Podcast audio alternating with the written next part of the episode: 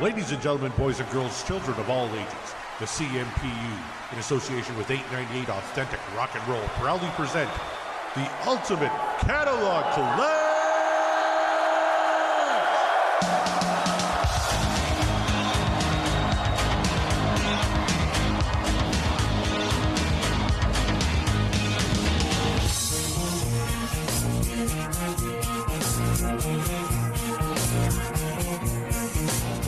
Welcome to the Ultimate Catalogue Clash, taking the pasta of great music, adding the meat sauce of friendship, and sprinkling over the parmesan cheese of the internet to create a podcast bolognese. No, still, I mean, the intro, I've not got the intro. What still not the the intro. This starts off menu. Uh, It's this the off menu podcast. It's a comedy food podcast. I thought I'd try it. It didn't work. Um, I'm just so hungry now. Thanks. Like, God, I, I could go for some spaghetti. The meat sauce of friendship? My God. this is the ultimate catalog clash where myself and my good friend and co-host Corey Morissette take on the discography of one artist per season to find out which record will emerge as the undisputed champion. Well, it'll almost certainly be disputed because there's also a little side bet that Corey and I have in each season. So each episode sees us review the songs on one side of one album, awarding 10 points for music, 10 for lyrics, and 5 for production. At the end of that episode, Corey and I will have a score of 25 to award to the side of the album. And once we finish both sides, we'll have a combined score for that album out of 100. So back to that little side bet, Corey and I also have a competition between the two of us to see who gets to pick the artist for the next season. Each of us has secretly recorded which album we think will be ranked the highest overall, and at the end of the season, we'll have a special guest with us who knows both of our picks and can reveal which, arti- uh, which artist or band we'll be talking about next season. So this season, of course, is Phil Collins' Era Genesis. How's it going tonight, Corey? Uh, it's going great. And just to update the folks, we've covered one, two, three, four, five records so far on the show. And our current leader is Duke. So i- if that holds true and say Kevin picked Duke, you'd get to pick, uh, uh, I'm assuming uh, some uh, British wanker type band like Madness or something for season two. I don't know. Oh, I hadn't even thought of madness. Now you've planted the seed. Mighty, mighty oaks may grow. What What about did we Adam? What do you, hey? I, I mean, again, I could talk about Adam Ant, man. I'm, I'm a fan. Uh, Goody Two Shoes and Prince Charming. Yeah. I, I bought those things when I was a kid. What did we rate Abacab, Corey? I don't remember where Abacab came. I think it didn't land. Second lowest, actually. second lowest? If we go in order, yeah. Uh, Duke is sitting in first with a 74.5 uh, percent. Second is a Trick of the Tail at 73.5. Third would be Wind and Wuthering at 72. And then fourth is Abacab, 68.5. And then fifth, and then there were three at 65.5. So, 65 and a half. Man, we panned that one, eh? yeah, not a fan of that one. Well, 65 and a half percent still. It's It's above average, right? It's above 50%. Like, th- that's a passing grade, barely, but it's a pass. Well, but tonight we're talking about the album that really moved the needle completely. So Abacab started that move. Really, J- Duke was the last prog rock record really that Genesis made, and you could there's a couple of singles on there. Abacab moves that needle a lot further, but this is the one where they fully sort of step. Okay, we're we're now going to try and be a little bit more radio friendly, whether it was you know sort of conscious or subconscious, whatever it was. But the the needle definitely moves a lot more more noticeably, I would say, into the the pop camp on this one.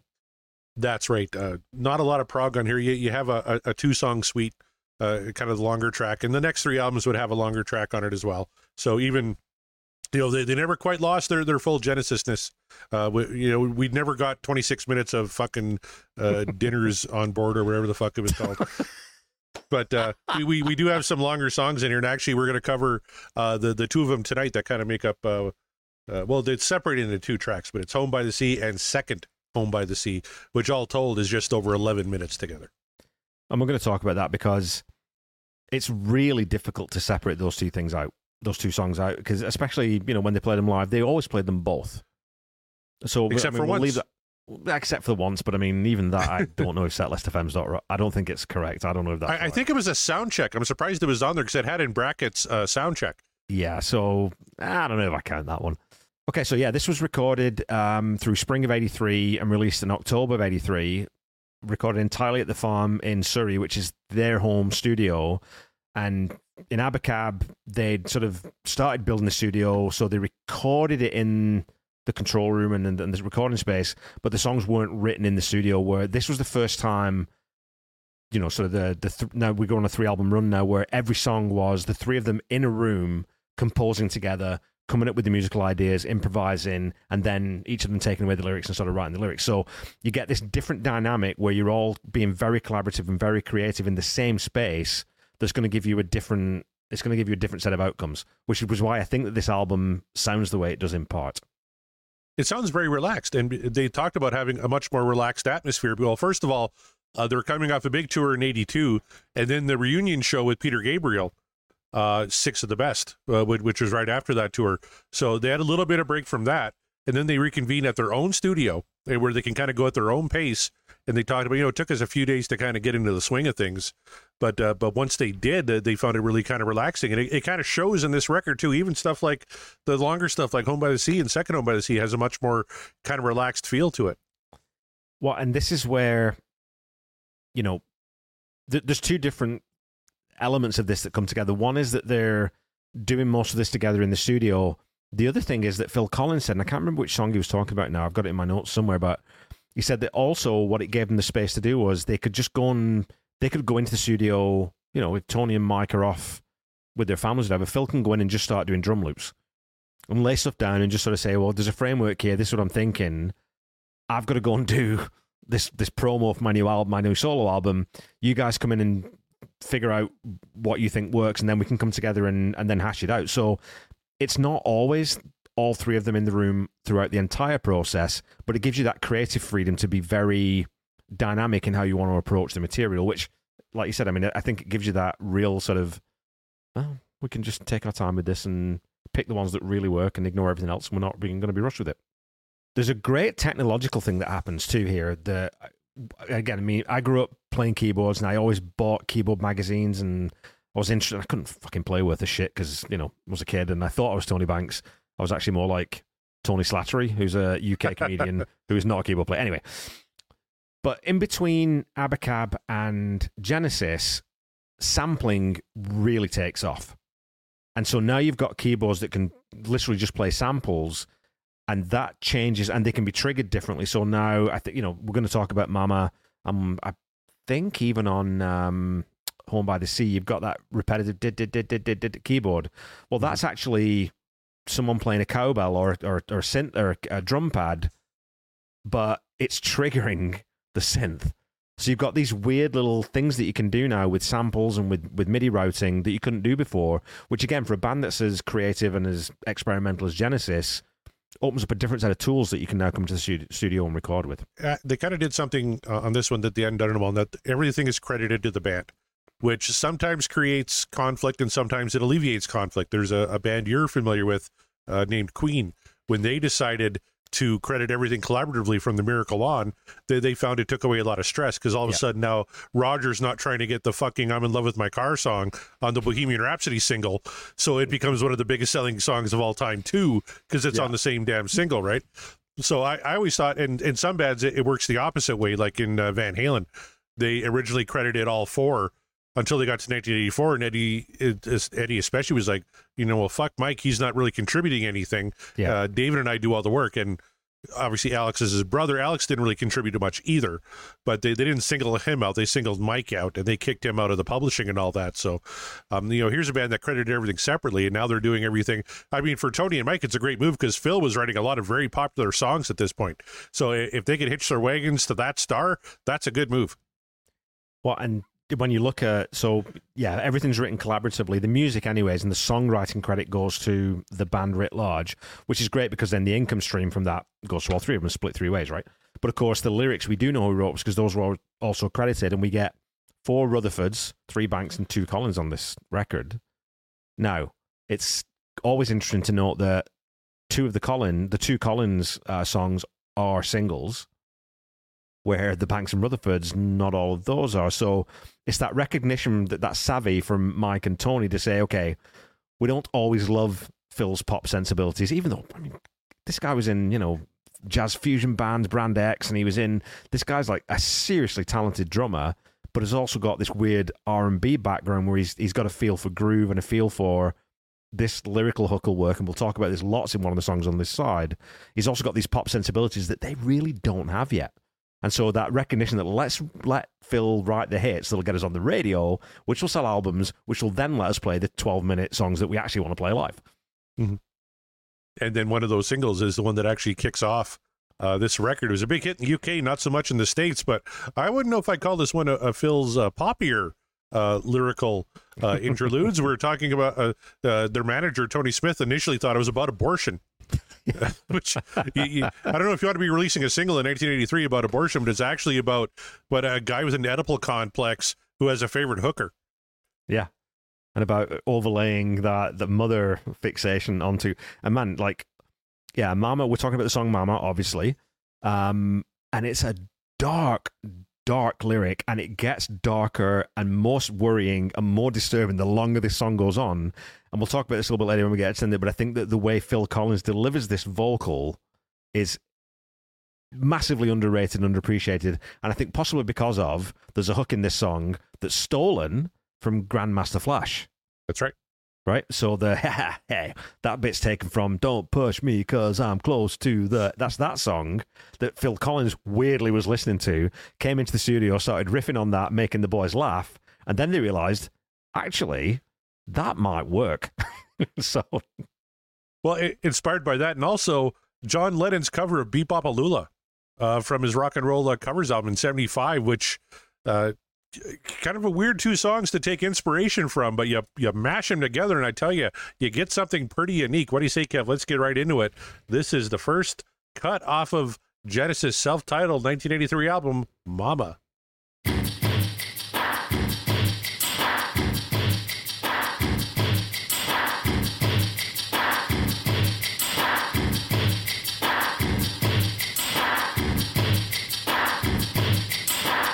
So apparently, Kev, that's uh, a Linn uh, yeah. LM1 electronic drum machine fed through a gated reverb and a Mesa Boogie amplifier. Yeah, Mesa Boogie amplifier turned up, to, I mean, cranked up to the nuts. Mike Rutherford said that they turned that thing up so that it distorted so badly because it was so loud, which is crazy again, because to record that, then you've got to set the mics way away, but you still get this really weird sound because that's not what the Linn drum sounds like. The Linn drum, famously, I mean, probably if you think about Prince, Madonna, you know, everything everything in the sort of mid 80s, early to mid 80s had a Linn drum on it. But that's not what that sounds like because it's Genesis. And Genesis takes the Linn drum and makes it sound nasty and swampy and greasy and horrible, you know.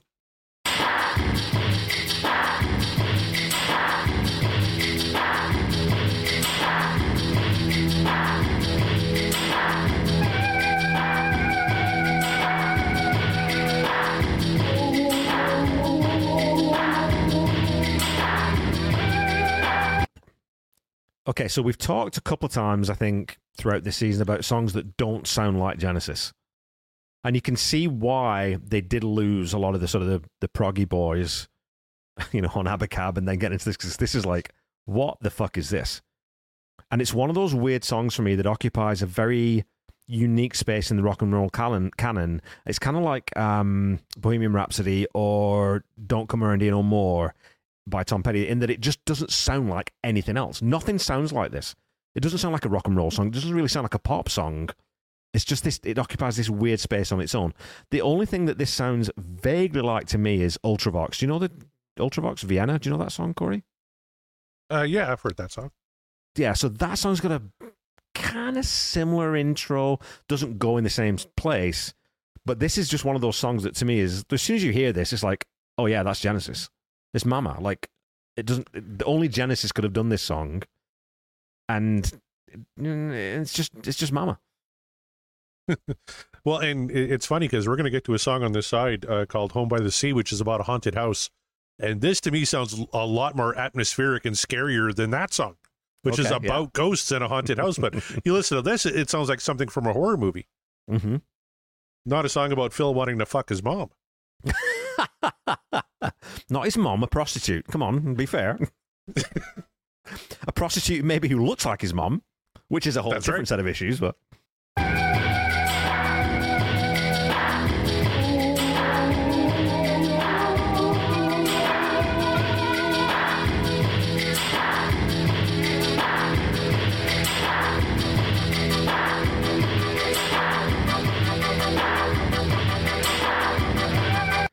So you can, you can hear that. So that sounds like Tony uh, Banks is playing, you know, eighth notes or sixteenth notes even on the keyboard, where all he's doing is holding that chord down, and it's the cowbell or the pad, the synth pad, that's triggering the keyboard to play the note. Oh. Which is a weird way because well, you watch him play it live, and probably when he played it live, they actually just kind of um, they probably sampled it to just do a, a repeat because you can do a repeat note. But it's Mhm. again, it's that thing of studio craft. And like when you play live and you jam, like a blues band's never going to discover that because you plug your instruments in and you play. Genesis like tech. They like tools. They like the studio.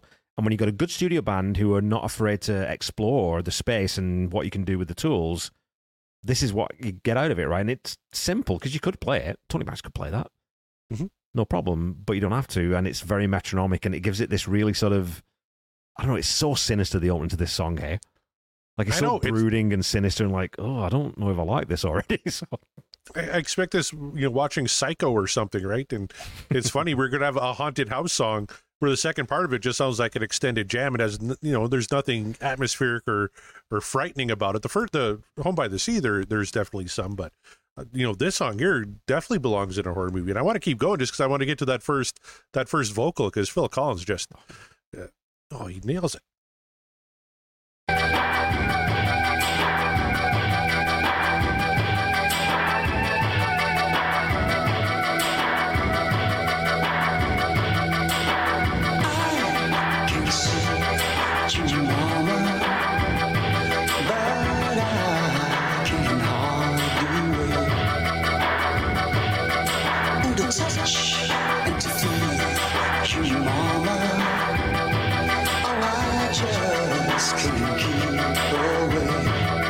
So there's a little bit on the effect that I'm getting Be-Bop-A-Lula vibes, but uh, I, I I actually own John Lennon's uh, rock and roll covers record, but uh, I haven't popped it on yet, so I haven't heard his version of Be-Bop-A-Lula yet. Uh, have you heard that song? Do you get that influence in here? I know what it is. It's it's that delay on the on the vocals. So you Okay. get it. it- it's That's what I was like- well, wondering. there's a reverb and a delay on there that gives it like that slight echo, and it gives it that because this, this did that all the time in the '60s, right? Like it's that Well, it was a Phil Spector really. thing, right? 100%. And Phil yeah. Spector, Wall of Sound, and he mixed uh, rock and roll for John Lennon. So for sure. So I can kind of see where it comes from. But the other thing about this opening vocal from Phil, I think this is one of those songs. You know, some vocalists are they're sort of born to sing certain songs. I think this is one of those because there's tons of Genesis songs that other people sing really, really well. Pete Gabriel, you know, for instance, Yep. did a pretty good job with some Genesis songs. Um, I can't think of his name now. Oh, good lord. Uh, the Stiltskin guy, the, the the guy who followed Phil, can't remember his name. Great singer, did a good job with uh, Genesis songs. Ray Wilson, Yeah, Ray, Ray Wilson, even who's a great vocalist. No one sings this song like Phil Collins. There's sort of the there's uh, this really seedy, malevolent undertone right from the get go, and I'm going to talk about this later. But where he goes with this song vocally and how it ties into the lyric and the story that he's telling. But this is just a a tour de force vocal from Phil Collins in this song all the way through. you get a little bit of everything, and, and I want to keep it going here because uh, the second verse has some great stuff I want to talk about, and then we get into the classic Grandmaster Flash and the Furious Five moments. So. In the heat and the steam of the city, eyes got me running and I just can't break. So say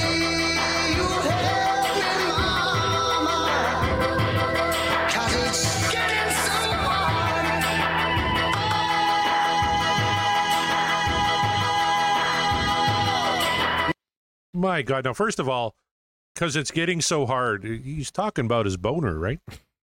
Mm, that's not my interpretation, Oh. but we'll go with it. I, I thought it was pretty literal. So say you'll help me, Mama, because it's getting so hard in my pants. it's well it, i think it's i think it's okay well let's let's set the stage a little bit for what i think this well we know what the song is literally about because phil collins told us but i think there's a subtext with this is this is a you can almost treat this as a diary of a a very psychologically unwell person and this is the setting the stage for i'm not well someone needs to help me it's getting so hard to kind of keep my shit together I need someone to kind of bring me back. And your mum, you're my mother figure, even though you're not mum, because probably he's chopped his mum up and eaten parts of her in the you know in the basement. But this this thing he's fixating on, I think this is a real genuine cry for help. It's so, it's getting so hard. Just get your mind out of the gutter, Corey. You've I been listening to too much Motley there. I, I do a Van Halen podcast and an Aerosmith podcast. I, I live in the gutter, but uh, I actually really like that explanation because you got lines like uh, "in the heat and the steam of the city." It's almost like you know his surroundings are, are causing him all distress. Oh, it's got me running and I just can't break. I Yeah. love that line because everybody feels like they're just running and running and running and they can't stop. Right? And I so love too that that, that line plays right into it. But that line is break, like break car a car Yeah, break, B R like a car brake, yeah. I can't stop is what he's saying, right? Yeah, it's very very clever. Now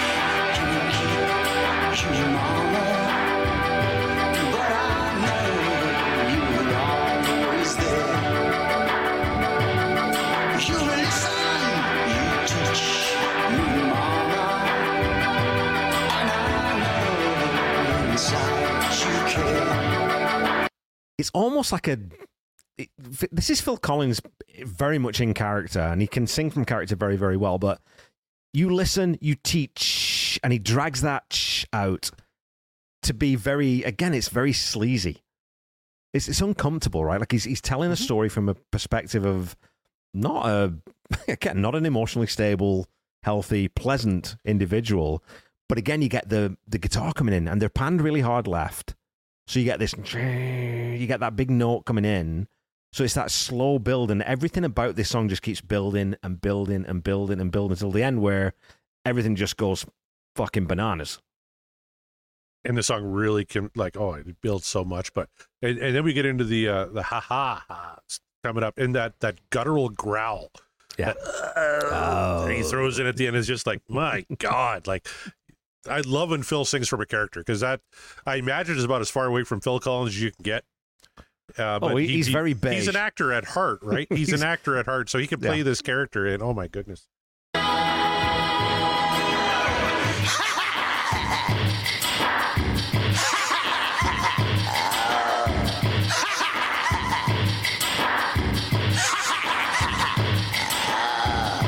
Oh, and that always takes me back to the Oh, video because it's just filled with this harsh red light, Yeah. sweating like he's fucking melting, and it just, oh my god, what the hell am I listening to? What am I watching? This is so cool. Well, and again, it's so distinctive and unique. And I, I go back to, I can only say it so many times on this song, but nothing sounds like this. Yeah. It's again, it, it's got a sort of a, a Broadway story feel to it. This, like you said, I mean, this was a big hit, really, and it's one of the biggest songs in Genesis catalog. It's one of those ones where, because I don't think we talked about it. Did we talk about how many times this was played live? We haven't yet. It was played uh, 330 times. Yeah, and it's a mainstay because if you go to a Genesis concert, you want to hear Mama, you want to see Phil deliver these. Oh, with the big red light, like you he always stands yeah. right over a pot light, right, with the Yeah. red filter on it, and it just washes over him, and always, always, oh my god, So such an odd song though to be a big hit, right? Because it's it is it's weird and uncomfortable and a bit Well, and- upsetting and not very nice.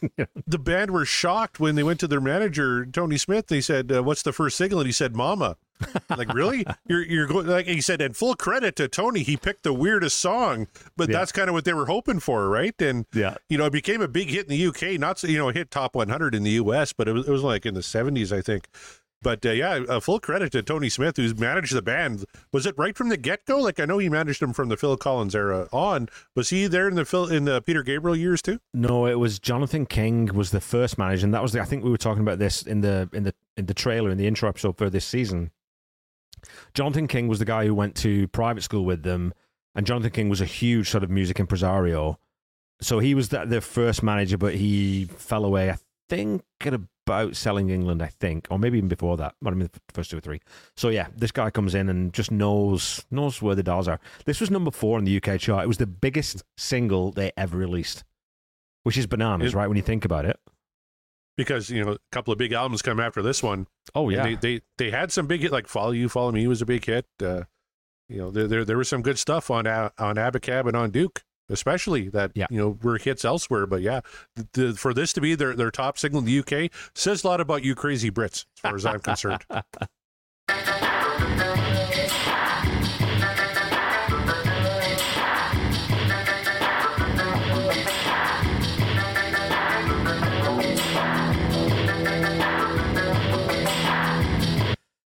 I mean, that's just again, if you don't like that, why you listen to Genesis? That's just pure Genesis. It's so weird and unexpected, and you've got this, you know, th- this drum loop that's been going the whole time with, and it's the same thing over and over and over and over and again, which we had in, um, you know, uh, uh, Man in the Corner. So we've had drum loops, we've had samples coming in earlier in Genesis catalog, but this is the first time it feels different. But now you've got Tony Banks playing this weird, and it's again as a keyboard tone. I have no idea what that tone is. Like I've, I can play, I've, I can find Jump on my Korg keyboard player by Van Halen. I can find Take a Look at Me Now because that's basically just a digital piano. There's all sorts of tones I can find. This one, I've no idea where this sound comes from. It's bizarre. It's it's crazy. And I tell you, the mix, uh, I, I put it on, I think, on every song. The mix on this album is perfect. Yeah. Uh, Hugh Padgham, uh, who uh, produced this record, he also did Abacab uh, and Invisible Touch. Um, he also did a lot of Phil Collins stuff, Face Value, Hello, I Must Be Going, No Jacket, But Seriously, and Dance into the Light.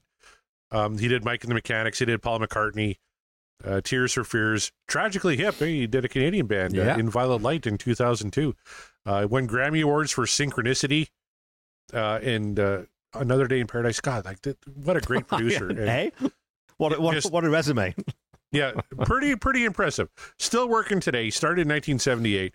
Um, really, kind of the unsung hero, I think, uh, of this record because the mix is phenomenal.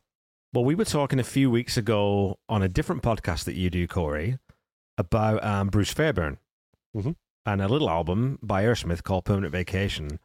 And it's like you said, when you get the right producer for the right band, and you know Tony Visconti was was um, David Bowie's foil, and Jeff Lynne and Rick Rubin were Tom Petty's foil. They were the right producers for that sort of era of that band. They just bring the best out of the artist because they know when to say, dial back on this. This is great. Maybe let's take that one and put that one to one side. They just know the band and they get to know how to produce that band, right? And that's really important.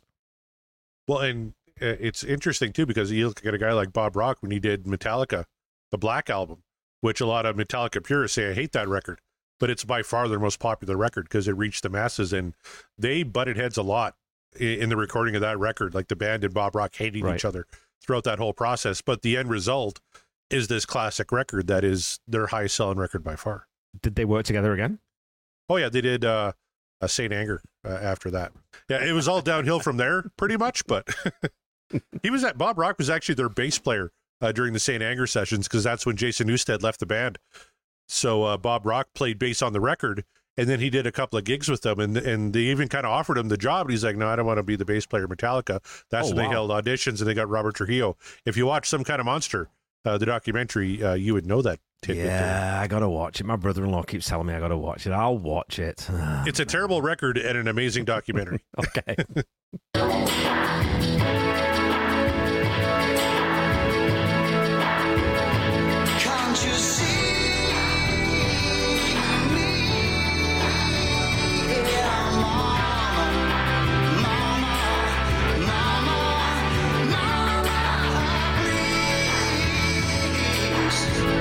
how do you make a major key sound minor?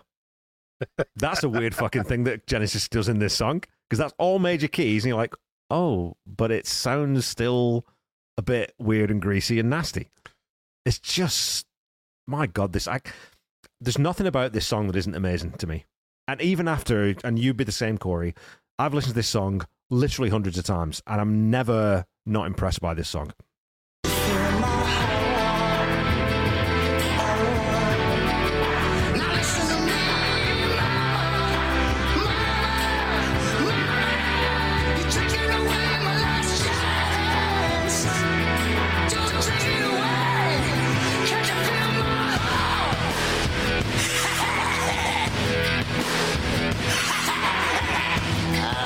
I don't know if Phil's hard, but I Oh am. My god, Motherfucker.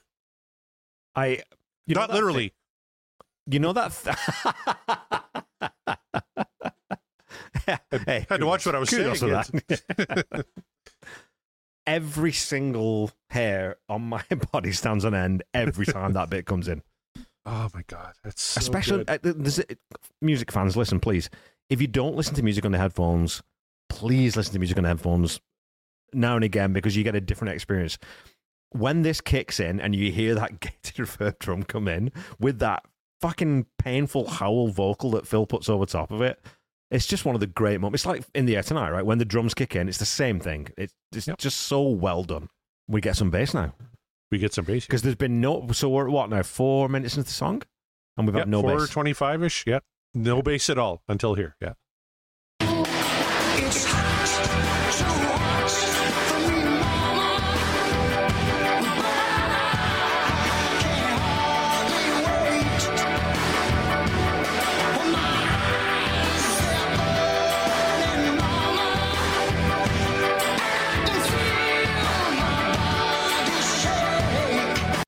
Tony Banks said something interesting about this song. He said the length was the key. And I 1000% agree with him because it's that slow build Yeah. throughout the different layers of the song to get to this point here. Four minutes and 40 seconds. But when the bass finally kicks in, right, and Phil's vocal becomes more tortured and Yeah. more urgent and more passionate, and everybody just kind of ups their game in these different sections of the song. Uh, I've given Tony a lot of shit uh, for going on way too long. Uh, this song is six minutes and 51 seconds and earns every fucking second of it. I wonder about one thing with this Corey. I was gonna, I think I was gonna bring this up on maybe Home by the Sea, but I wonder about. Okay, so they they have the idea from this, they jam it out, and they've got the sort of the rough structure of the song and where the the sections are and how it moves and blah blah blah, and then they give the lyrics to this one to Phil and you know Home by the Sea to Tony and gonna uh, just a job is to Mike and blah blah blah, and they come back. Now I wonder how much the lyric then impacts how they then you know record the music and fill it out. Because to me the lyrics in this are so pivotal to how this song builds. Because this at this section now the narrator of this song is really starting to lose it.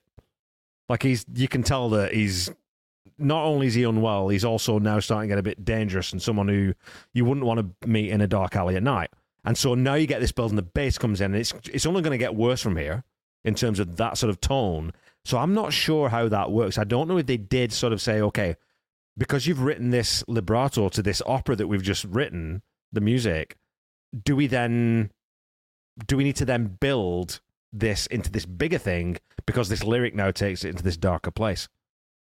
I 100% think that's the case. That maybe they played it straight all the way through originally, and then when they got the lyrics, it's like, oh, there's an opportunity here because now this last verse is it's hot, too hot for me, mama, but I can hardly wait.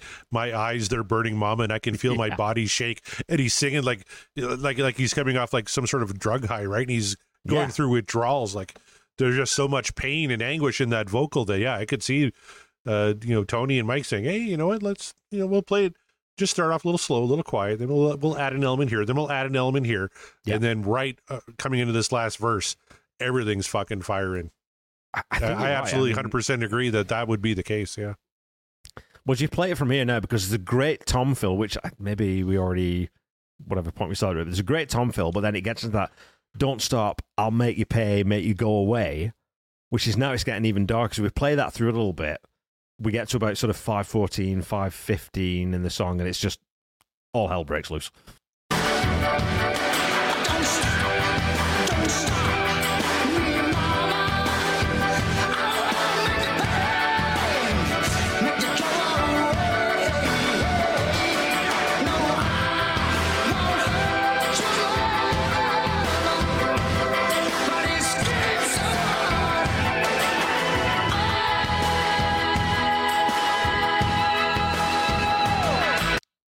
So it's at this point, narratively, I think this guy's gone now. Like, there's no way back. At this point, either the police are going to get him early, or he's going to kill someone, or kill himself, or blow up a building. Like, it's just the descent into madness has gone just to the point where there's no return now.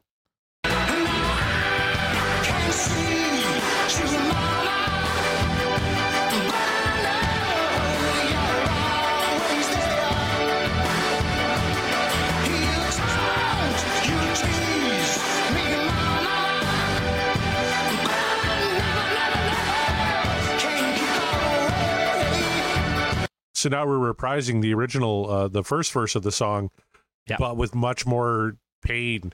Like, and and this is like I love Mama live. They do it so well live, but they never can quite replicate what they got on the recorded version here, which is just all that, just the performance Phil is putting in. And you know, as, as much as they try to to replicate that live, you just can't quite get it as well as you get it here. Oh man, it's so funny because I'd written down exactly the same thing. Is on the on my production notes when we get to the end is this is one of those songs that as good it is is as good as it is live. Yeah, man, this recording, Phil, you really believe Phil Collins' vocal in this? Like you kind of forget actually that it's Phil Collins singing. It's just this mad person. It's just channeling all his pain and all his anger, like fury, actually, out into these lyrics that are menacing and horrible and yeah, just just very very unpleasant. It's a really unpleasant lyric. Yep. There's one element of the live version I like better than recorded. I didn't fault the recorded version at all for it, but we'll we'll we'll talk about it when we get there. So Phil Collins does a lot of fills in this song, a lot of drum fills, but they're all or there's not a. It, it's all straight, right? But 548 starts putting in a bit of syncopation, and then it changes again. It changes the feel of the song where you can feel that sort of that mind becoming unhinged. And again, I don't know if that's intentional. Maybe that's me overlaying that on top of what I'm hearing and what I know of the song. But to me, it's that sort of it's, it's that breakdown, it's that sort of mental breakdown and that psychotic break that you can do just with a little drum fill, which I think is very cool.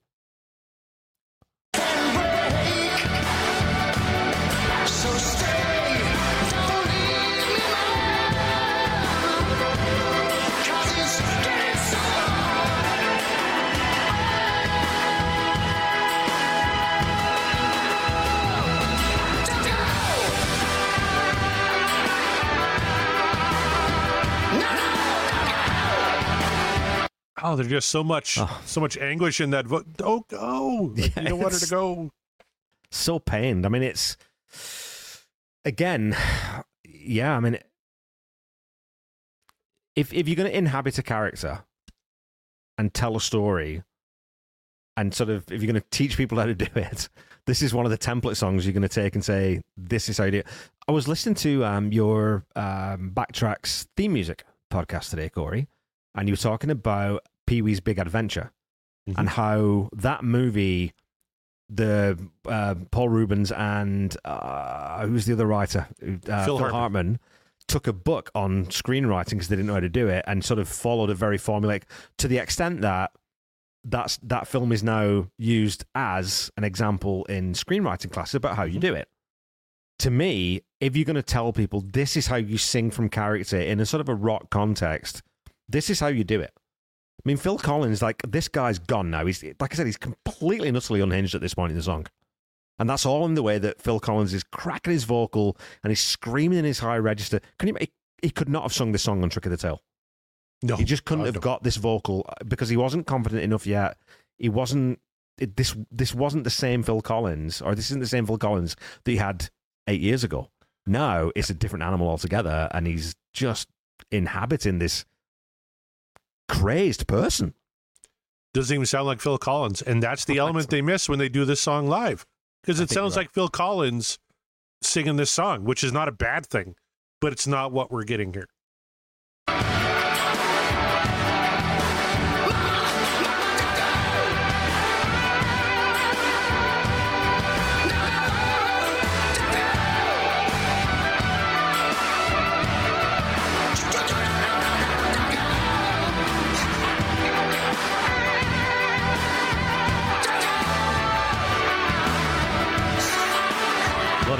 Bloody hell! What a way to open an album, man. One extra ha ha ha, just for good measure too. Uh, I'll tell you what though, that's the one element of the song I think they do better live, and that's the outro. And uh, I'm gonna uh, I'm gonna try and find. Uh, we'll we'll go to like uh, maybe uh, the way we walk the shorts. I think Mama's on there. Okay. and I I, I just want to play the ending of it because the, the fade out uh, is fine, but I, I think they do it better live. So if Oh, you don't mind, yeah. Kevin, I just want to play a little bit here of, Let's of do it. live. But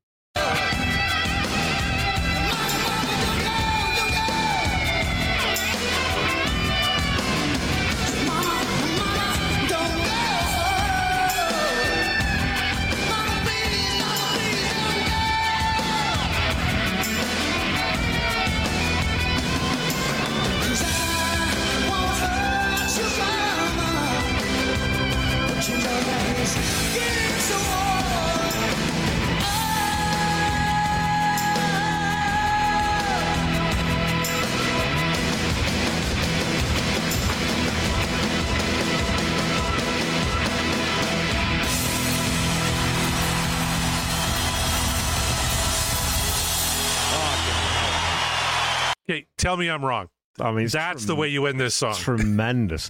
Oh Here's the thing, God. though. You very, very rarely hear songs end that way on albums. The big It's rock true. ending, which is so weird, right? Because it works clearly, but they don't. People don't tend to do it on albums. I don't know. But you're right. I I mean, that why. ending is that's Sounded that's the way you end that song. Yeah. All right, Kevin. That's Mama. Uh, I can just imagine what you're going to give it. I'm going to go first. Uh, Do it. Motherfucker, 10, 10, and 5. No notes. Like uh, even the e- e- even the fade out, I was cool with, and I, I prefer the the concert outro, but fucking love this song. It's one of my all time favorite Genesis songs. That's all I can say. Yeah, I mean, it's I'd written down. It's one of the. And I said this in the in you know when we were talking about. it, It's one of the defining Genesis songs. It's one of the songs that makes Genesis who and what they are, which is weird because it comes really late in their career, but nonetheless, 10, 10, and five. Of course, it's 10, 10, and five. Like I always, I've always found that line, "Can't you feel my heart?" really, really sinister, and I'm not really exactly sure why. It's almost like a either I need you to be so close that you can literally feel my heart beating, which is quite an intimate thing, or it, don't you know me so well that you, you don't know where my heart sort of, you know, philosophically is. It's just a, it's such a powerful line. And it's got You know, this it- fan- He, he's almost got like a stalker aspect to it, where yes, 100%. where she doesn't feel the same way about him as he does about her. Like, can't you feel my heart? Like, Yeah. I, you should know everything about me because I, I'm obsessed with you. You should be obsessed with me. So here's a question for you then, quickly. Is this the best vocal Phil Collins ever recorded? Because I think it's in the, it's got to be in the top three if it's not the best for me. Uh, you know what? I'm thinking Genesis catalog, absolutely. I'm trying to go through his, his solo catalog to see if there's one I think is better. Top three, I, I think there's no doubt about it. It's that's absolute. Uh, it very well could be, and, and not only just one of Phil Collins' best vocal performances, one of the best vocal performances I can think of off Yeah. the top of my head. Holy fuck! It's such a great, great performance. And like you said about the length too, and Tony Banks saying this song is exactly as long as it needs to be. Because if you didn't have that build, like I said, to me, that descent into madness that you get at the end of the song, it would be hurried. It's like, you know, when people try and cram too much into 90 minutes in a movie that should be 120 minutes, The Dark Tower, when they did Stephen King's The Dark Tower. Right. That Right. movie needs to be two and a half hours. You can't do that in 90 minutes, and you lose that impact because you don't have enough time for the wound to fester and get pus in it and suppurate, and you don't have that kind of it, evil doesn't have enough time to grow. Where seven minutes in this song just manages all that perfectly. So we're both 10, 10, and five on Mama. 10, 10, and Holy 5. cow. Where do you go from there? Like you've already blown your load uh, on the first track of the song, but instead we get a bouncy little fun tune that uh, actually performed better on the U.S. charts uh, than Mama did. Uh, this is a track called "That's All."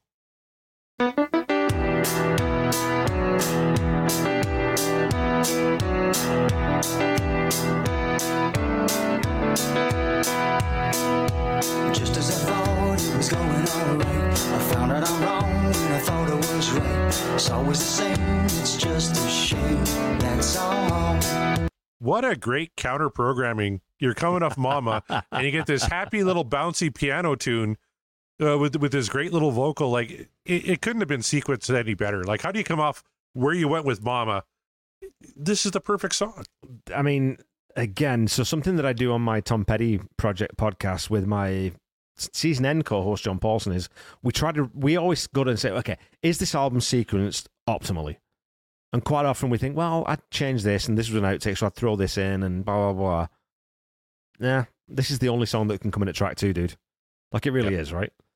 And yeah, happy, upbeat, and you know, Tony Banks called it their Beatlesy, you know, bouncy song but it, again, it's not a happy song. Not Even really, It no. sounds kind of bouncy. It's not a happy lyric. live with you just to put me through it all the time. Yeah, it's not really a happy lyric, but uh, yeah, uh, if John Lennon's Be-Bop-A-Lula was Mama, th- this is kind of the Ringo Starr uh, solo track of the record, if you will, right? It's even got a little little Ringo swing. The bounce. uh, yeah, the bounce to the drums there, I thought was kind of cool. Well, Tony said that it was um, uh, Rocky Raccoon is what it always reminded him of, Oh yeah, yeah. Which has got that you know that sort of vaudeville, you know, kind of swing to it. Um, and I love that Tony says that he started, he got, he kind of, you know, they were sitting around, all three of them, and he just started playing that piano riff, and Phil joined in just instantly with that kicks, uh, kick cat, kick cat, kick cat. It's like, okay, well, now we've got a groove. And that's that funny thing with musicians where if you can just find that little through line pretty early, the rest of the song tends to, you know, a little bit easier to sort of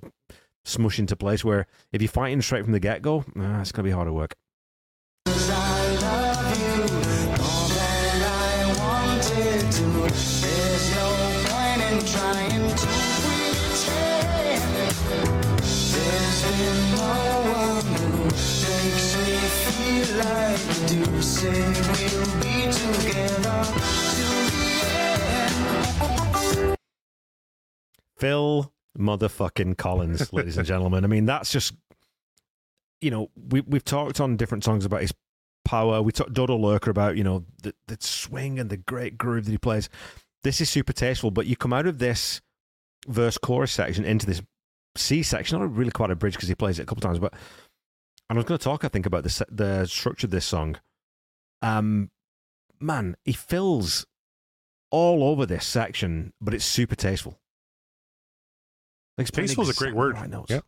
Yeah, exactly. And, and just a simple little dun, dun, dun, dun, dun, or just, you know, nothing too flashy, not, nothing too crazy. Just But, he, but he's rolling on the snare as well. Like it, it's again, it's one of those things where you think, oh, that's really simple. And then as a drummer, when you sit there and you think, oh shit, I can't play that. Like that's, that's just really hard. It's, it's nice. He kind of lets Tony be the star of this one a little bit. yeah. Uh, you know, he he gets a, a keyboard solo here, and even with the piano at the beginning, uh, you know, it, it kind of feels like a Tony song. Oh, totally. I mean, and the, the only, this is the only knock against this song that I had is in this section where we get the keyboard solo, there is a guitar in there. And when you listen to the song live, when they play it live, you can hear Mike playing, or you probably see him playing this really nice arpeggiated sort of broken chord accompaniment to this section that I just wish was a little bit higher in the mix because it is there. It's just really, really low. Should we listen to it? Let's listen to it.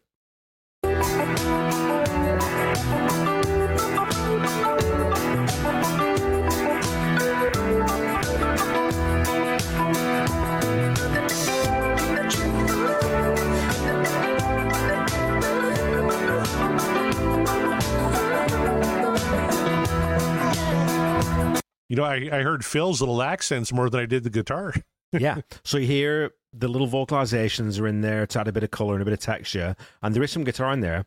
My comment on this one, Corey, was that if you wind back to you know the first few episodes of this season when we're talking about Trick of the Tail Wind and Wuthering, what would pad out that section would be more Tony, Mhm. more keyboard, and you wouldn't have as much space in the song. And I think that's where they Tony and Mike caught up with Phil's pop sensibilities to say we don't need more there.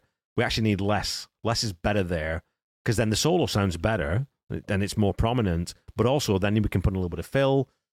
Again, Mike's guitar should be a little bit higher, but it just gives you that the bit more width in the song. I think.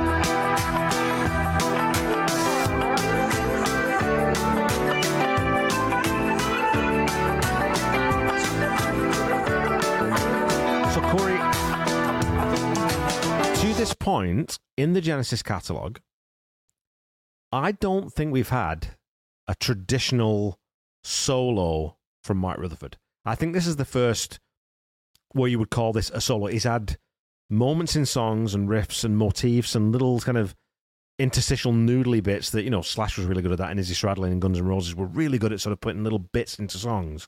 And Mike Rutherford does that a lot in this. I don't think he's soloed. This is the first solo that I can remember. Yep, uh, I would agree with you with that. And in typical Genesis fashion, Tony said, "Let's put it at the end, fade out over half of it, and I want my keyboards louder than your guitar." Oh. Look, when we have Tony Banks on the podcast, Corey, it's going to be very awkward. I'm gonna punch him in the dick. That's because I when, when Tony Banks is on, uh, he's on. And when he's part of the song and part of the band, it's fantastic. When he's looking straight down at his keyboards for the whole fucking concert and just overpowering everything, that's when I have a problem with Tony Banks. but I think this is so. I think I guess then you love this album. Well, not mainly, but one of the reasons you love this album is because Tony Banks does get out of the way most of the time in this album. It's not the Tony Banks show. It's the Mhm. it's, well, and the reason that they called it Genesis was because they well, first of all, they couldn't come up with a, a better title, but they thought, well, if we call it Genesis, it really sort of emphasizes that this is a band effort. It's not we're not individuals. We're writing all these songs together, and it's so it's Genesis in its purest form, which I think is kind of cool. Me too. When Tony's part of the collective, it's magic. When Tony overpowers the proceedings, it's pretentious bullshit. And I want to punch him in the dick. But I don't want to punch him in the dick on this album so much because I love it so fucking much. That was That's All played 261 times in concert. Mr. Kevin Brown, what are your scores? Okay, um, I don't know if this will surprise you. Maybe it won't, but so I'm going seven music. Okay, so it's a deliberately small snare sound from Phil that works really well with the song. It's very simple but effective. It's just a very piano led or sort of you know electronic piano led part. And I'm not sure if you ever played this on like an acoustic piano and what that would sound like. And I'm I'm rating it a seven because in the sort of the Genesis canon, I want fireworks and I want musical interludes and you know left turns and everything else. So in that sense, it's really just a Genesis pop song. So there's nothing wrong with it, but I'm rating it seven because it fits the song perfectly, and I think Phil found the exact right lyric for it. Lyrics eight, I think it's a really strong lyric from from Phil. It's a very cool hook. It's always the same. It's just a shame. That's all. And it's that thing where you know your parents would say to you, "I'm not mad at you. I'm just disappointed." so it's that kind of it's resignation rather than anger in the lyric. And then production 4.5, and I'm docking it half a mark only because I'd have loved to have heard Mike's guitar in that solo section a bit more prominently. But it's, you know, it's a very minor quibble, and it's, we said earlier on, it's going to be very hard to find fault with any of the production on this record. So I'm just trying to find something that we can uh, be a little bit contrary about. So 4.5. So 7, 8, and 4.5. How about you, Corey? All right. Well, for music, I gave it a nine. I really Nice. love the music of this. It's light and bouncy and fun. And and Tony is part of the collective. He's not overpowering the proceedings too much. It's not the Borg. Uh, it's, this is not the Borg. It's not fucking, you know. Tony is he- Banks is the Borg. He's Tony Borg. I want that he- on a what T-shirt now one, with Tony Banks. three? It's Tony Borg. He's part of the collective. No, uh, I give it a solid nine. I love the music on this one. Uh, lyrically, I'm exactly with you. I gave it an eight. Uh, if I'm going to doc, it's a great hook. It's a great lyric. Maybe a tad repetitive because we get a lot of the same. Yeah. That's the only reason why I docked it there, and that's kind of why uh, for production I gave it a four. Uh, just a half point below you because again it gets a tad repetitive and like you i wanted to hear more of the guitar on the solo section at the end uh, a little less keyboard, just maybe mix that a little bit better. Minor quibbles. I really Mhm. love that's all. Nine, eight, and four for me. Did you know what the B side was to this on the U.S. single? Oh my god. Oh, Because it's kind uh, of weird. Oh, wasn't it like Second Home by the Sea or something? It was Second Yeah. Home by the Sea was the U.S. B side. It's like Which is so weird. I, I don't get that at all. In the U.K., it was taking it all too hard, which makes sense. That yeah. a great B side for this song, I think. But yeah, Second Home by the Sea just oh, it didn't make any sense to me. Well, I love it because that's almost like a fuck you to the American market. Like, we know you don't like prog, so here, have this fucker. Yeah, here's half of it. God. and the, the half that you're definitely not going to love. That's right. That's right. Uh, let's get into the first half, shall we? This is uh, a little track called Home by the Sea. Let's get into it.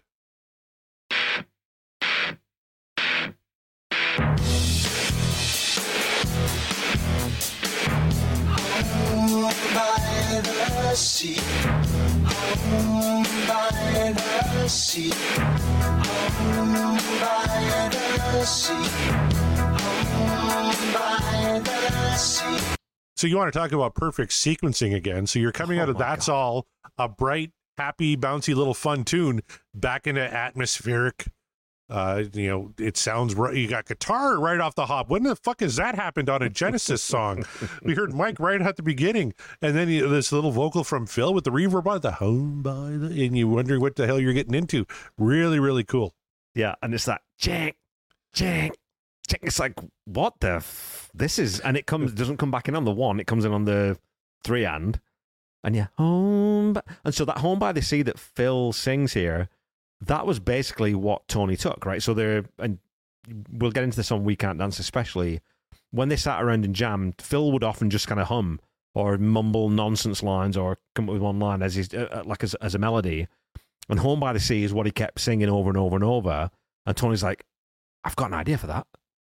I think I can do something with that because Home by the Sea is it's got a there's a comfort thing to that, right? Home by the Sea, it's got you get a very idyllic English, you know, pastoral scene of the the White Cliffs of Dover and a little cottage.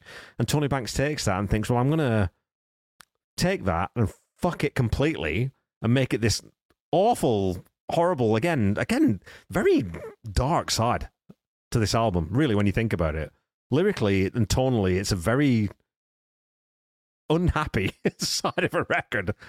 But again, the intro to this one is one of my favorites in the Genesis catalog by far. And I love also, sorry, I know I'm talking too much, Corey, the flange and sort of phase effect on Phil's vocal is really cool because it gives it that sort of ethereal quality right from the get go. No, it's great, and uh, uh, I love that you mentioned like the, the how Tony kind of took the the idea of Home by the Sea and flipped it on its head. Yeah. To me, that's smart writing, right? When you think Home by the Sea, you think warm, you think inviting. You don't think, uh, you know, this what this ghost story we're going to get into, right? About a burglar who breaks into a place and that that's haunted, and he's like Yeah. tormented by these ghosts. It's such a cool way to to kind of throw that, you know, right on its ear. I thought it was really cool. when um, we got to talk about you know before we get too much further into this song again as i said earlier on in the episode home by the sea and second home by the sea they are one piece to me i never listen to one without the other and so the when the lyrical coda comes in at the end of second sea and we'll talk about it later i think that's a brilliant little device that they use to complete the story in a very unexpected way to my mind. So, Home by the Sea, Home by the Sea, Home by the Sea, Home by the Sea. It's like, okay, well, just set up. Well, what is Home by the Sea? Is that a good thing? Is it a holiday home? Could be a holiday home. Could be a beach house. Could be a whole bunch of things. As soon as we get into this first verse, we are disabused of this notion. Shimming up the wall, stealing through the dark of night. Climbing through a window, step into the floor, checking to the left and the right. Picking up the pieces, throwing them away. Something doesn't feel quite right.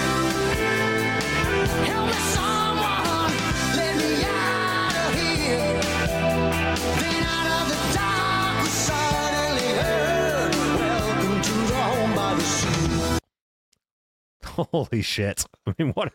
Okay, first of all, I don't know if you notice it, Corey, and if you listen to this again, maybe once we're done, go back and listen.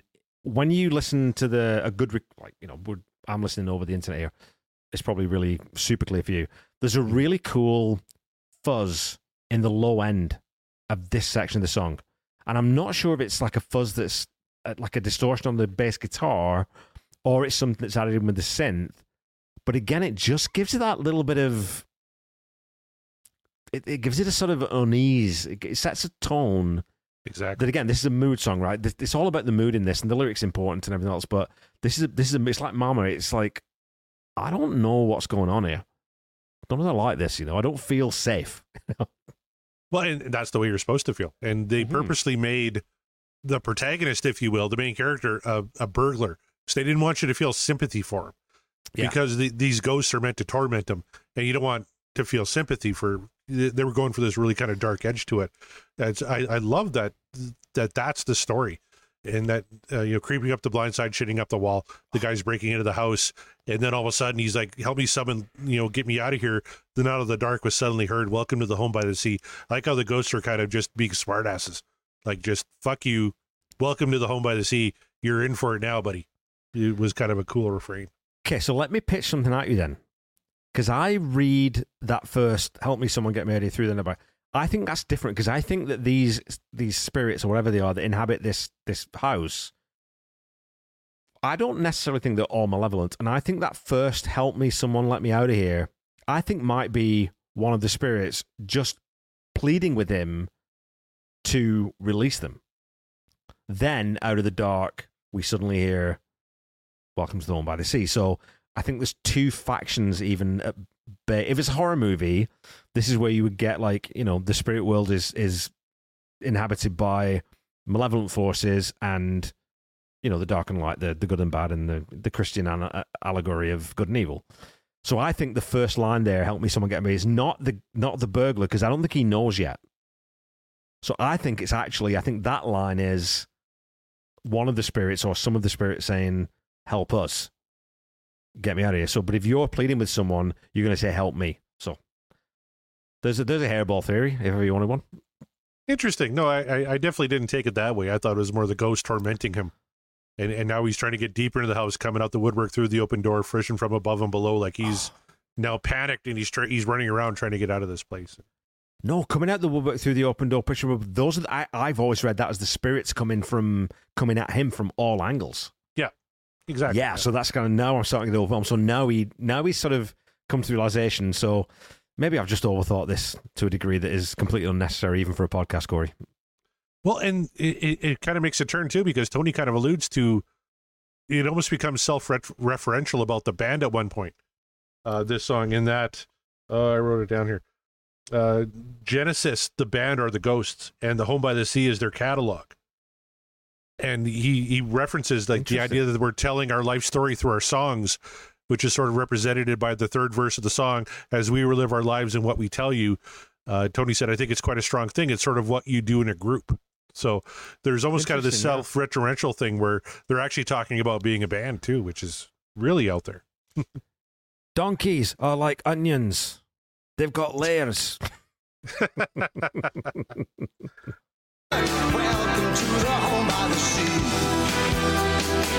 Sit down, sit down, sit down, sit down, sit down. As we relive our lives in what we tell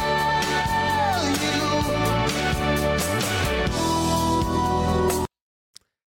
Again, I mean, we've talked about it on both tracks so far on this album. Phil Collins has now started to really find his voice and become the melodic center point of what Genesis sounds like, which he definitely wasn't before. It was Tony Banks and it was polyrhythms and all these weird things. That's what Genesis was. Genesis at this point really actually has become Phil Collins. It's a vehicle for Phil Collins' voice in a lot of ways, right? Mm-hmm. And here we're getting into this very atmospheric part where it's almost like a tone poem because now they're gonna they're not gonna tell you the story lyrically, they're gonna tell it to you musically. Yeah. And and you're gonna feel uh, what being in this haunted house must have been like.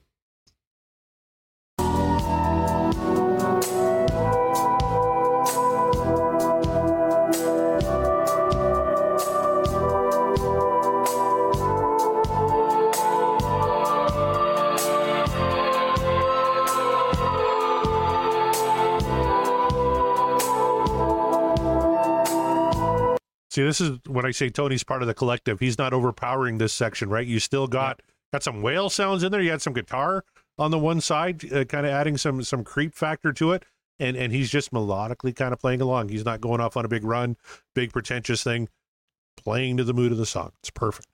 It's cool too, though, because you get a sense of like because the synths are faded in and they sweep and they kind of sweep. You get this idea of spirits sort of you know flying around. I think that's just a a very sort of clever musical choice that you don't need words here because you can do, as you said, you can do it with music. So Images of sorrow, pictures of delight,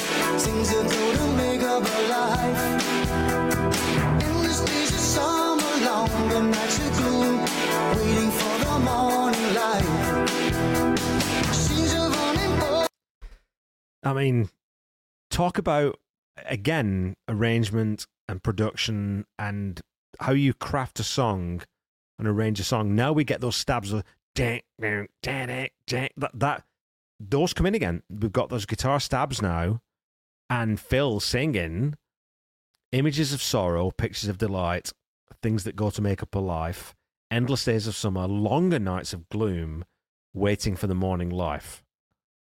Uh, morning morning light, sorry. I mean that's take it take a a mood and an atmosphere and then start start to ramp it up. And we talked about this in Mama where it's this the descent into madness is emphasized by the music. The sense of loss and understanding that I've got trapped in this place and I can't get out. You're starting to build that not just through the lyrics, but with the additional instrumentation that's been added into the song. That makes sense? And it does. And actually, uh, I'm coming around your way thinking that the uh, the choruses are more of the ghosts, because here we have in this chorus, "Help us, someone, let us out of here," because living here so long undisturbed, dreaming of the time we were free, Yeah. definitely sounds like it's coming from the ghost perspective, right? And again, we'll revisit this in Second Home by the Sea because when they sing essentially the same pattern, that's when it flips, and that's the third act in the in the play, which is again super cool. But we'll we will get there. And I love the sit down because it's a ghost like yelling at this guy, "Sit down!" Yeah, As we relive our lives and what we tell you, like it's very commanding and yeah, it's kind of like a, a, a prison guard telling the prisoner to. It's that thing of where one one character has control and the other has no control and no power. So you've got this power imbalance that you know is emphasized, and again by that crazy little drum beat and Mike starting to stab those guitars. Like it really sort of builds that that tension. Sit down. Cause you won't get away, no, with us. You will stay for the rest of your days. Sit down we So we haven't talked about in this section that ascending line that Tony plays on the on the keyboard. Um, but this in it, in this iteration we get this extra because you won't get away. No, with us you will stay for the rest of your days. Sit down, and that's what you were talking about in that last little stanza. Is this feeling of increasing and impending helplessness that oh shit, you know this burglar's broken into this house and he's encountered this weird thing and he's maybe getting a bit frantic and starting to he's trying to get out and he's he's getting a bit frustrated and everything else. But at this point now he's realized that actually I'm caught here now and my future now doesn't look very good at all. No, uh, no, with us, you will stay for the rest of your days. That's the kicker at the end. Like, you're not going anywhere. And that's why they had to make this guy a burglar because you don't want somebody showing up at a vacation home and, you know, getting trapped here with these uh, spirits for the rest of his days. So I, I totally get where they were coming from in that section there. When I want to throw back to your backtracks uh, theme music episode that you just did, Corey, the one that I just listened to, sorry, anyways, because I'd never thought of that before. Because you talked about Pee Wee Herman is not a very likable character in a lot of ways. He's juvenile and stupid and petulant and, you know, vengeful. So to make him the hero of the piece, you need an anti hero who is worse and more dis- dislike or less likable, and so then you have to create Francis. And so this works because the burglar should be the villain and is the villain in some ways, but you end up sort of thinking, "Oh, I wouldn't want that for myself." So I don't necessarily want this for this person. So I, I like that. That's yeah, that's a that's a really cool observation. I like that. That, that was the one thing I, that really struck me rewatching Pee Wee's Big Adventure was Pee Wee's an asshole in the first act of that Mm. movie. Like, he's a total dick to Francis. He's a total dick to Dottie. And then after his bike is stolen, he gets all of his friends together in his basement and he like holds them hostage while he's showing him, you know, exhibit A, a picture of me with my bike. And then exhibit B, it's a picture. What's different? I don't have my bike. And he's going like just, and he keeps him there all night. He's just being a total douche.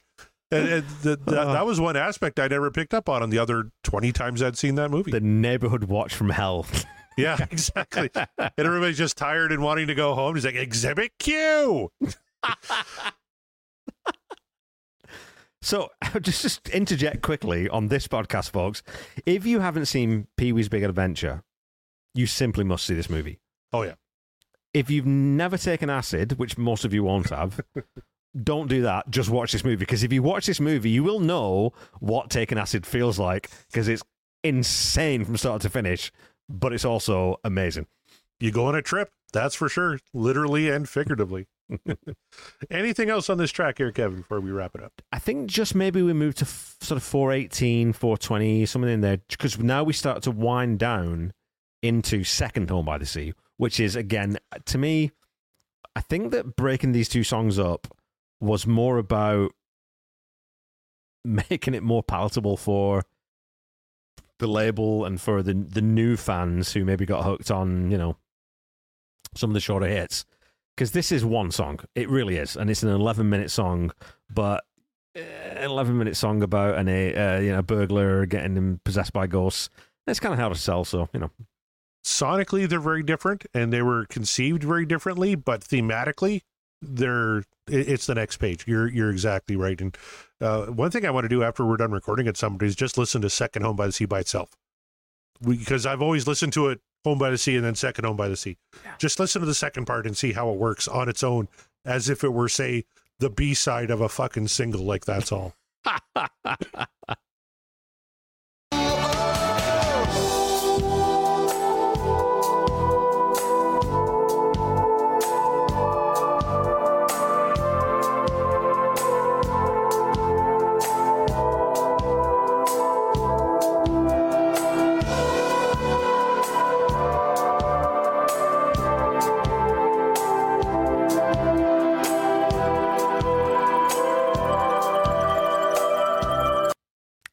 So, you know, as a listener, never maybe you've never heard Genesis before and you bought this album because you liked um Abacab, you know, and you thought, well, I'll pick the new Genesis album. And Mama was like, oh, that's great. I've heard that on the radio. And you get to this song.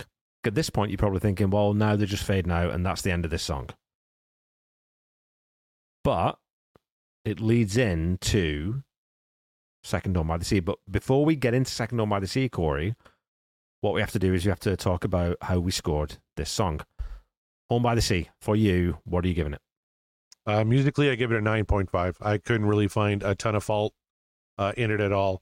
Uh, lyrically, a 9.5, which is rare for me for a Tony penned uh, lyric. I love the story it tells. I, I think he just paints quite the fucking picture. And musically, 4.5. Minor nitpicks, uh, if anything. I really love the fuck out of this song. So I gave it nine and a half, nine and a half, and four and a half. How about you, Kev? 10, 10, and 5, my friend. Oh, there you I go. mean, again, it, and I struggle with giving these songs 10, 10, and 5, but this is one of the songs that if I'm going to introduce people to Genesis, I'm going to give them this song because I think if you don't like this, you're not going to like Genesis. Because everything that's good about Genesis is in this song. You've got a fucking killer lyric and a great story. You've got a sonic quality to it. You've got this weird abrasive guitar at the start. Everything about this is just great. Um, one thing I noticed that I probably wouldn't have done before there's this idea of someone being forced to listen to ghost stories or people's life stories from ghosts over and over again. And there's a 1973 horror movie called The Vault of Horror, which has a similar premise. And I only learned about this from listening to another podcast, Corey. And I want to shout out someone who is in the Deep Dive Podcast Network, but this podcast isn't.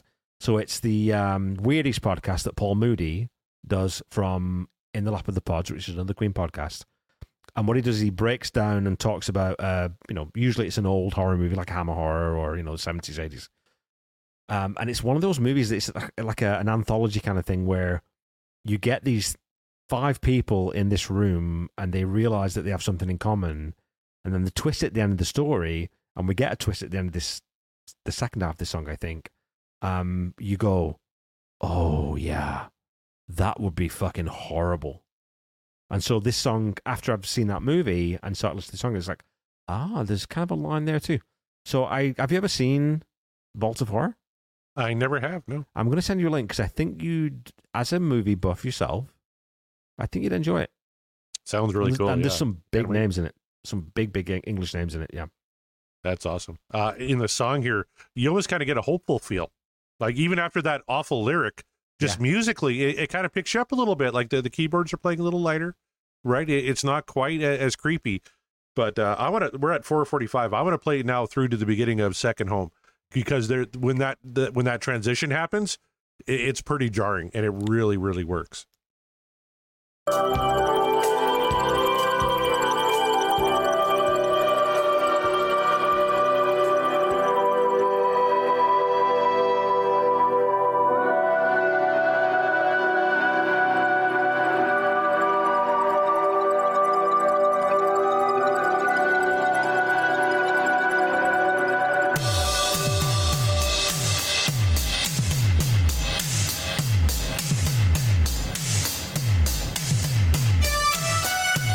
Okay, as a drummer, Oh you got to be loving that. Oh, of course. I mean, the cool thing about this is that that's just a drum loop, right? So they Phil had, and this is what we were talking about earlier, where Phil had sort of recorded this on his downtime and left it in the studio, and Mike and Tony come in and they jammed over that drum loop for thirty minutes. Yep. And took the best parts of what they thought were the best parts and sort of assembled them. And, and there are one or two points in this, you know, second home by the sea where you think, ah, yes, that's the stitch point. I can hear there where they've you know, they've melded or glommed two pieces together. But holy crap, yeah. It's a great drum loop. It really is that that, that pattern uh, kind of carries you all the way through the song here, and it's fantastic. And I just love that they just jammed on this thing until he ran out of tape, popped in another tape, and kept going. Right, and then how they how you stitch that together and make it like cohesive. Like you said, if you really listen to it, you can find the stitch points. It's like if you watch a movie like uh, 1917, which was all presented in one shot. Right. If you really watch and you're you have an editor's eye, you can see okay, there's a stitch point. There's a stitch point. There's probably a dozen or so uh, in that movie, in a one shot movie. And you, with music, I think especially, would be able to pick those out a lot easier than I could. But I thought it was pretty seamless how they did it. It's also super cool that, again, we talked earlier in the episode, I think maybe right off the top, about the Linn drums. So uh, the Simmons drums. So these are the actual, it's not a, the Linn drum is the machine, right? That's the drum machine where you can program and, you know, get certain sounds out. But the Simmons were the first electronic drums that you could actually play. And so Phil said that when you hit a Simmons drum back in the day, it was like hitting a Formica countertop. So it's, there's no give. It doesn't feel like a drum, and it's really, really, you know, be quite jarring. You don't know what you're going to do, and Mhm. so they felt awful to play. But it also changes the way you play it to the extent that you get a different type of rhythm from it. So doom, doom, doom. So you get this weird sort of mechanical. I don't know. it's kind of In you know, industrial metal takes this to the nth degree later on. But this is the birth of it, where if you don't have a, a, a- stick hitting a skin, you can do a different thing with it. And this is a great example of it. So unexpected, maybe when you come out of Home by the Sea, which has got a groove to it and a very lyrical and a story based thing. Now we get into well, where is this going now?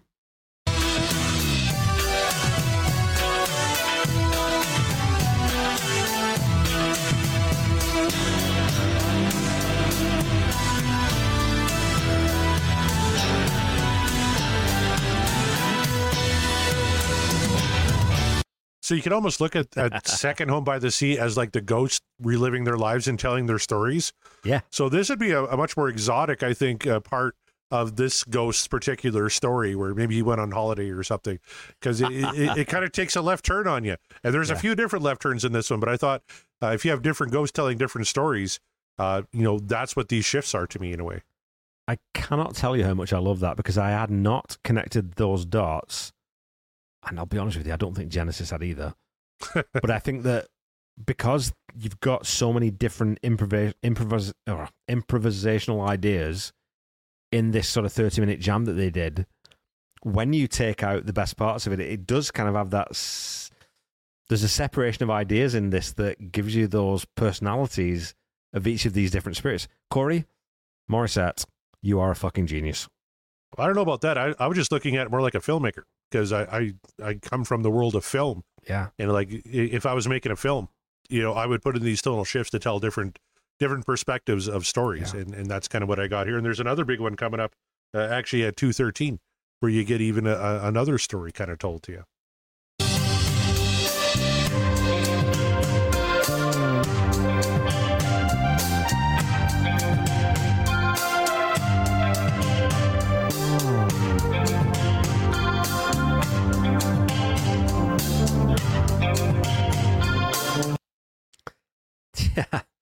Man, the more now you've said that, I don't know if I'll ever listen to this second half of this song the same again.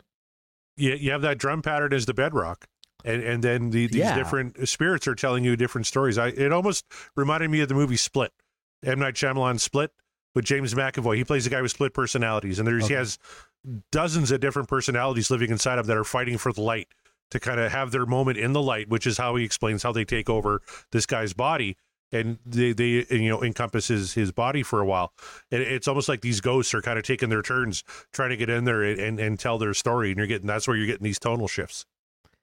So the drum beat is the home by the sea, Exactly.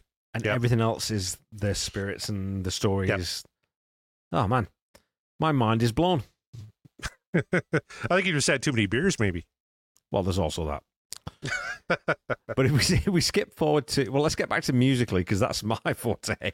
Um, to about two thirty eight, there's a they go into the next section where Mike really opens up the guitar, but there's a fret, listen for the fret noise because you can get the fret noise on the guitar, and it's again when people leave those things in, they just sound so cool. I had the exact same time. Awesome.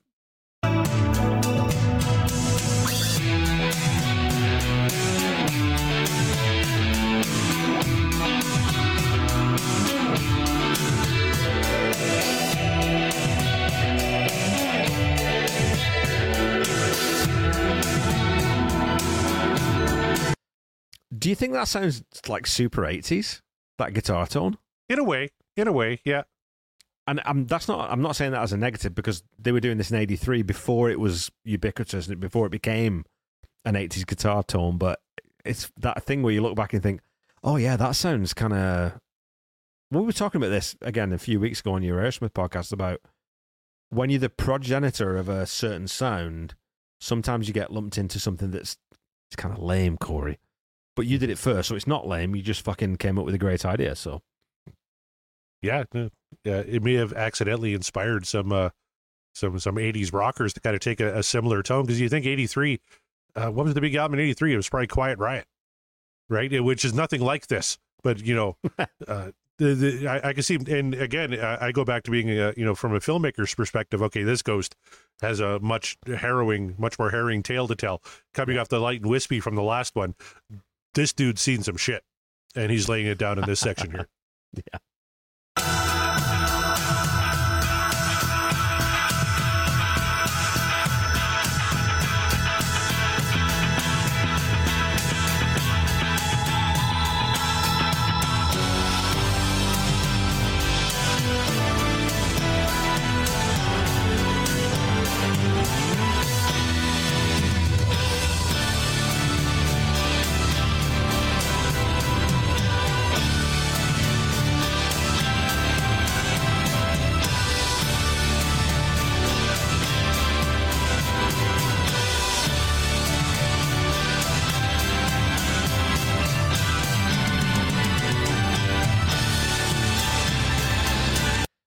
man, if you can sum up like 15 years of Genesis in, I don't know, a minute, that might be as close as you could ever get to it.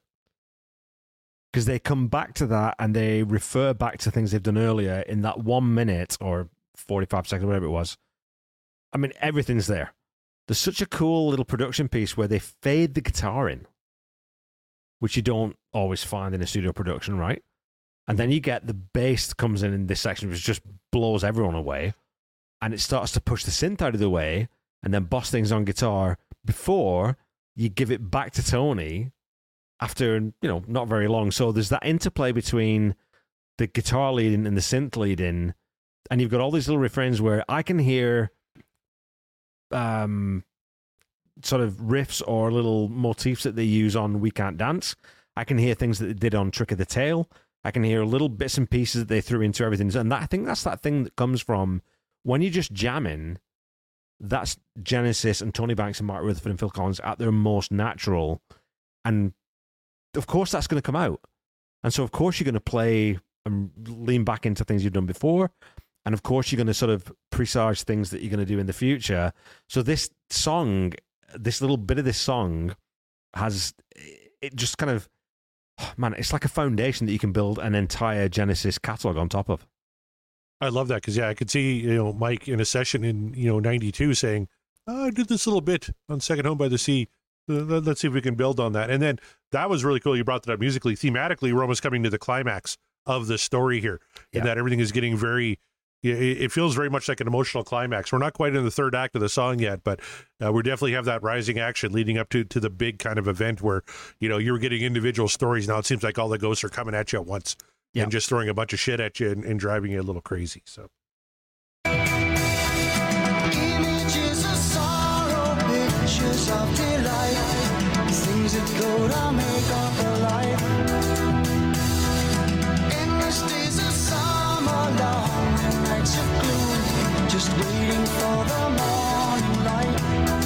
So our character now is almost kind of resigned to his fate where he's just kind of like okay summer nights longer nights of gloom just waiting for the morning light you know i'm in hell uh, the, these ghosts are tormenting me but instead of that um, you know that that kind of frantic you know get me out of here in the first song this is just kind of like i'm fucking stuck and he's just given up on life here Yeah.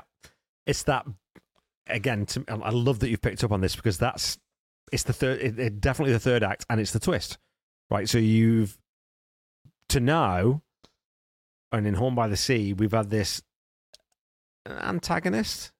Is the protagonist? I don't know who the antagonist or the protagonist is. He's the antagonist, and he's kind of fighting the spirits who are trying to fix him in this location. Now he has become one of them.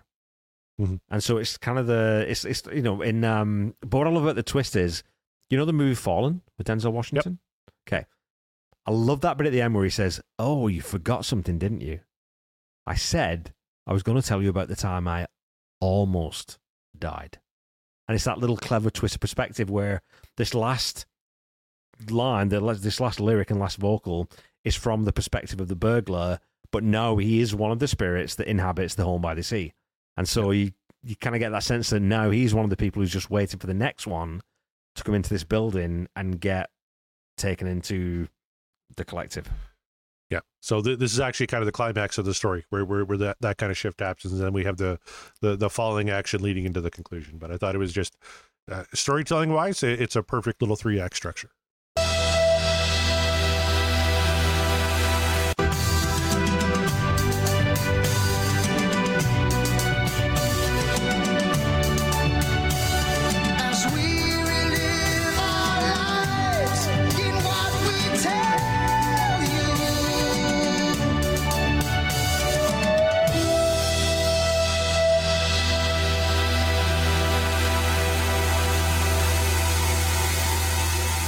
Tis a very scary story. Isn't that how Phil used to introduce it?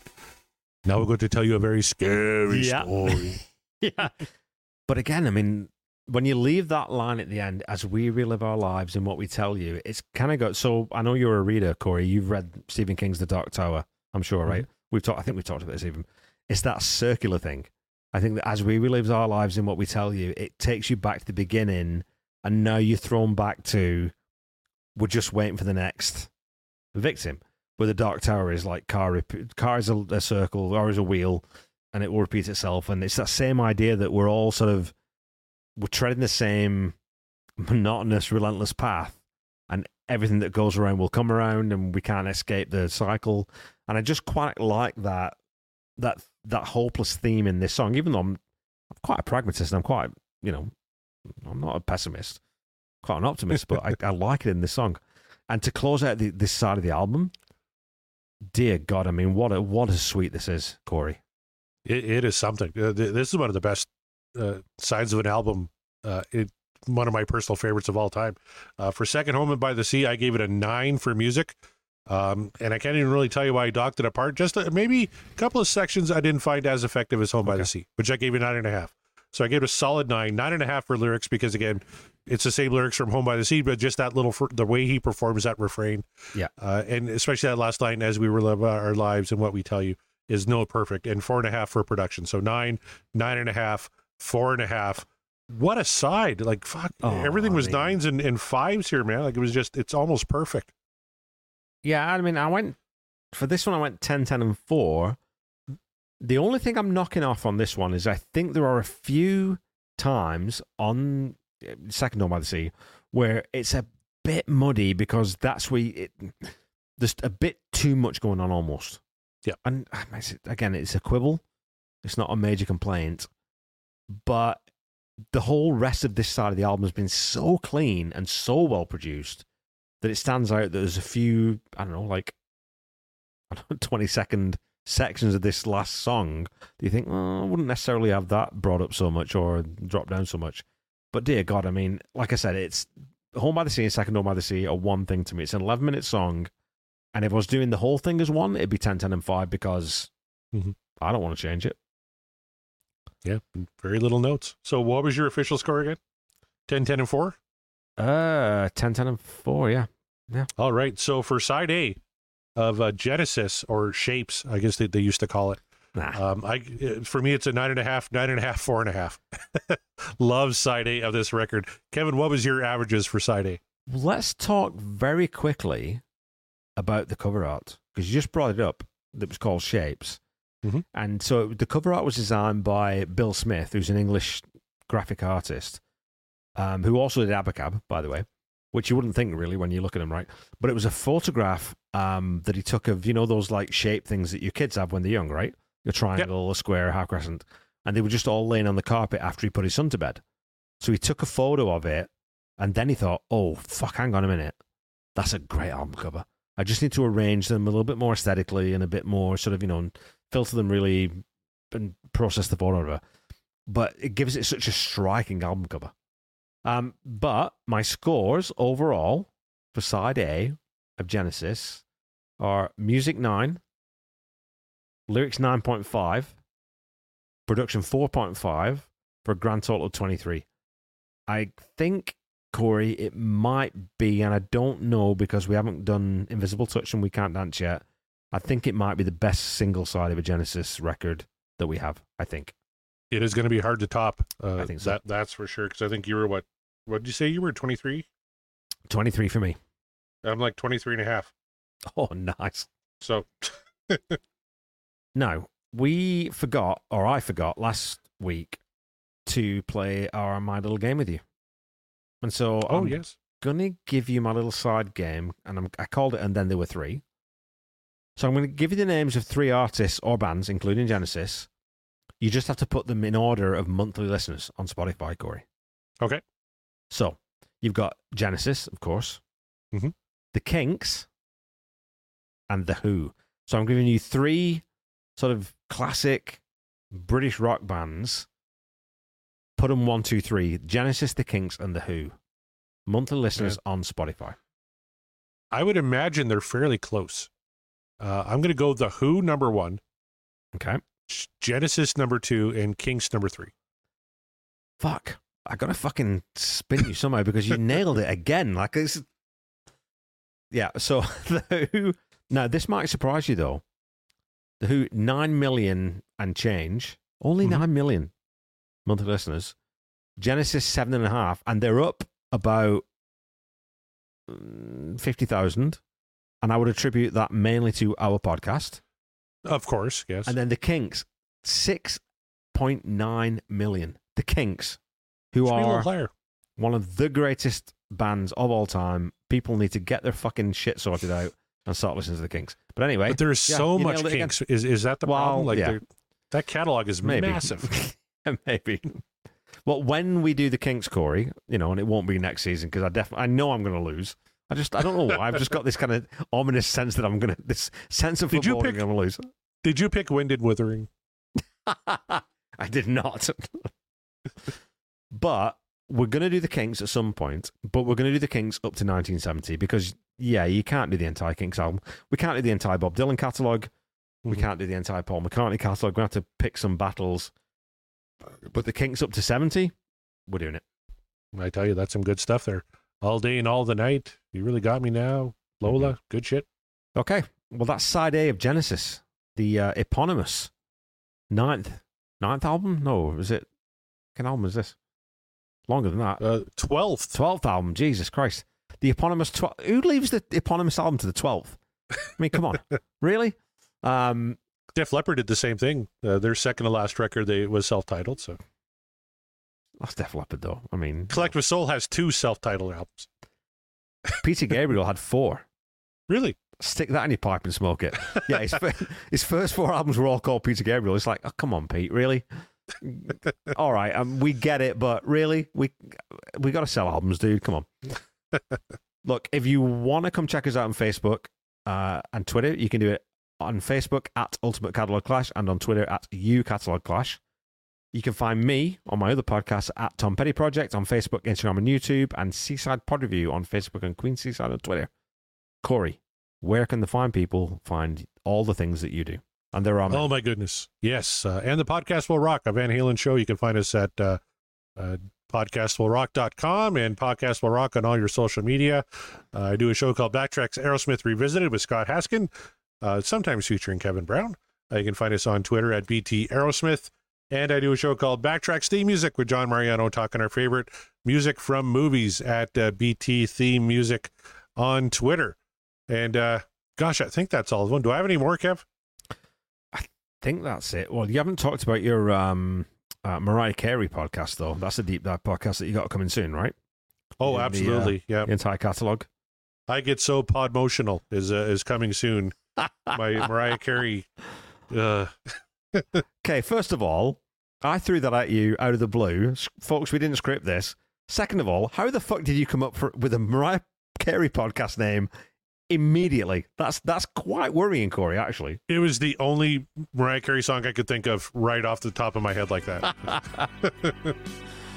Well, there you go, folks. I get so pod podmotional is coming your way in 2027. yeah, 2027. Thank you. Yeah, give me some time to figure it out. Okay, well, check us out next week because we're going to be talking about side two of this fantastic Genesis record called oh, Genesis.